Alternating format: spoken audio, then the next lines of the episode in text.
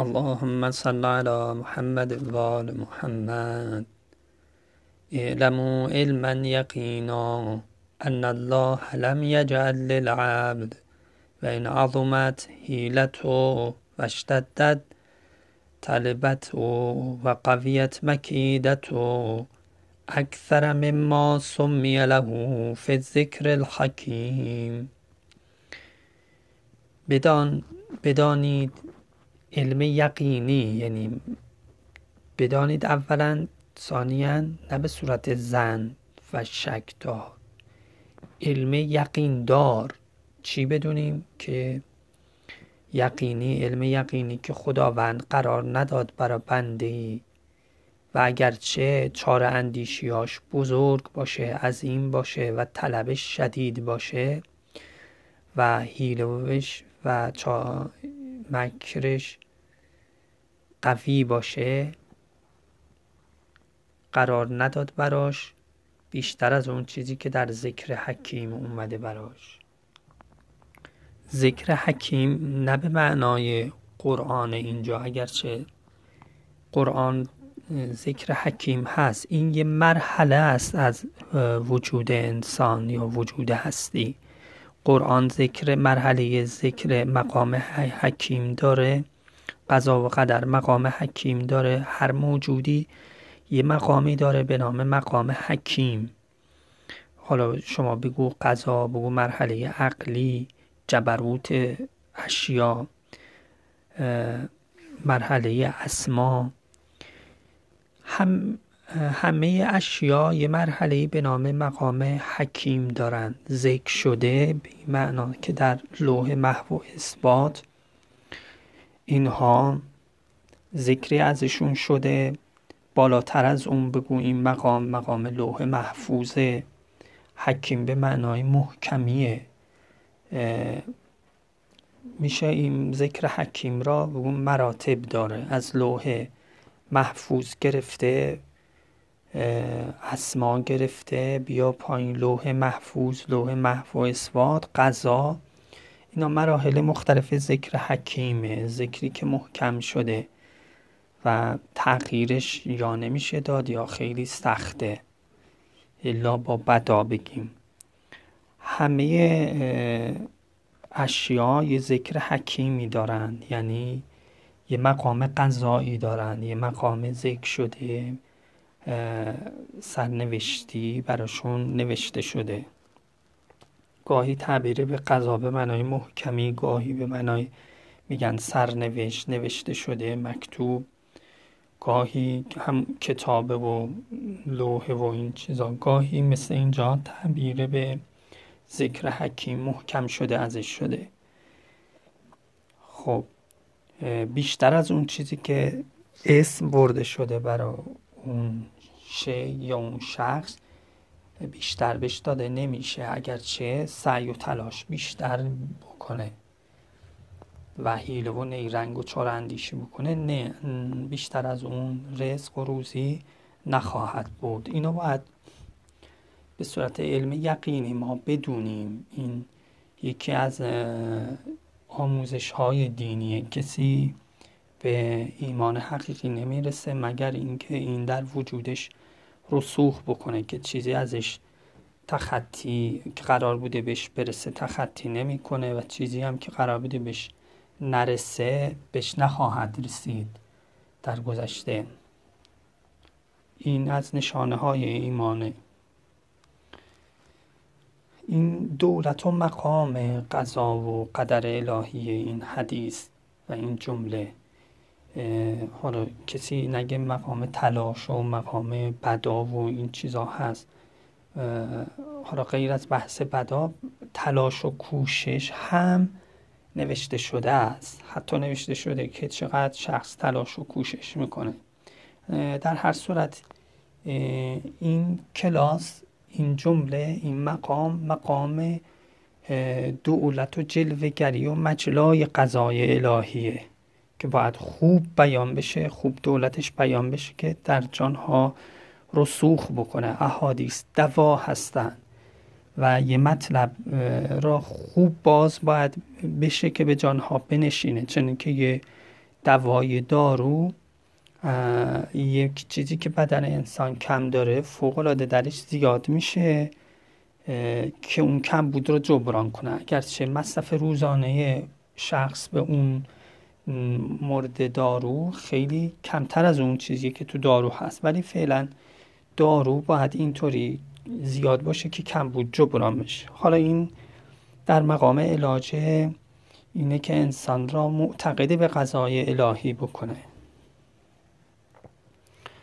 خب ولم یحل بین العفی ضعفه و قلت حیلته و بین ان یبلغ ما سمی له فی ذکر الحکیم ولا عارف لهذا العامل به اعظم الناس. اون طرف هم خداوند فرمود حائل نمیشه بین بنده و اون چیزی که قراره بهش برسه در کتاب حکیم ذکر حکیم اس برده براش. در اون مرحله لم یحول بین العفی ضعفه.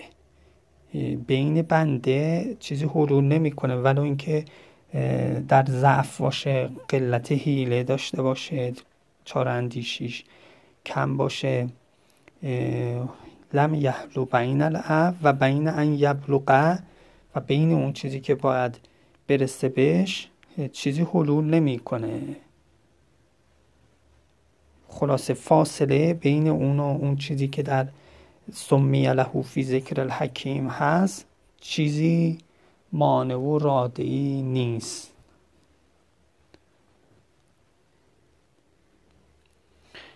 این ذکر حکیم و بعد حالا جنبه تربیتی و اثباتیش رو بیشتر می‌کنن. میفرماد ول عارف عامل به کسی که عارفه برای این عامل اعظم الناس راحتا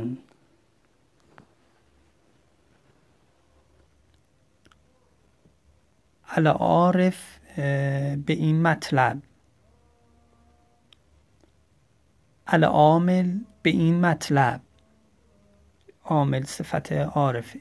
کسی که معرفت داره به این مطلب نه فقط علم داره بلکه از اون علم یقینی اومد به مرحله چی رسید؟ عرفان معرفت شد یعنی این براش معروف شد پسندیده شد دوست داره این مطلب رو.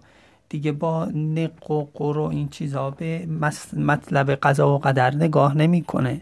سوئی زن نداره شک و رعیب نداره بلکه علم داره به قضا و قدر الهی و پسندیدم دوست داشتنی معروف شده براش. العارف به این مسئله قضا و قدر الهی و سهمش از قضا و قدر الهی و عامل به عمل می‌کنه مطابق این چجوری عمل می‌کنه بهش نگاه می‌کنه. اگه قضای الهی وقتیه که باید بشینه باید بشینه بلند نشه باید قضای الهی بلند شدنه بلند بشه.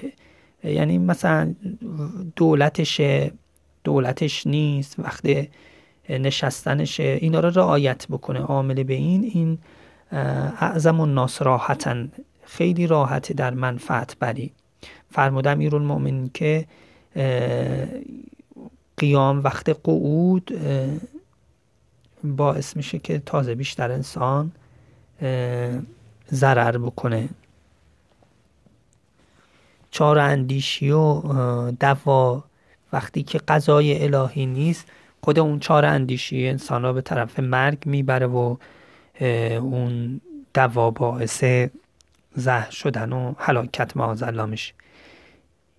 چاره اندیشی کردن نکردن تلاش و کوشش کردن و نکردن اینها را باید شخص با قضا و قدر الهی هم تناسبش را رعایت بکنه. کسی که عارفه به قضا و قدر الهی عامله بشه اعظم الناس راحتا فی منفعت. در منفعت بری و راحتی عظیمترین مردمه. اعظم الناس راحتن فی منفعتن. بیشترین راحتی را داره در نف بری. یعنی به راحتی نف نصیبش میشه بدون اینکه دستش زخم بشه و با عزت خدا بخواد در بیفته تسلیم عزت خدا میشه استسلاما لعزته میشه. لذا راحت منفعت بریش در راحتیه. بعضی ها نف می‌برن ولی معاذ با سختی و بلا که چه بسا اصلا نف نباشه دیگه. اتارک لهو اشاک و فیه اعظم الناس شغلا کسی که ترک می‌کنه این مطلب را عمل نمی‌کنه و شک داره به این مطلب اعظم الناس شغلا فی مورتین. عظیمترین مردم ها از جهت مشغول شدن در ضرر و زیانه. میگه چرا وقتم بریکت نداره چرا کارام پیش نمیره چرا نتیجه نمی‌گیرم؟ چون که معرفت به قضا و قدر الهی و عمل مطابق قضا و قدر الهی نمی‌کنه.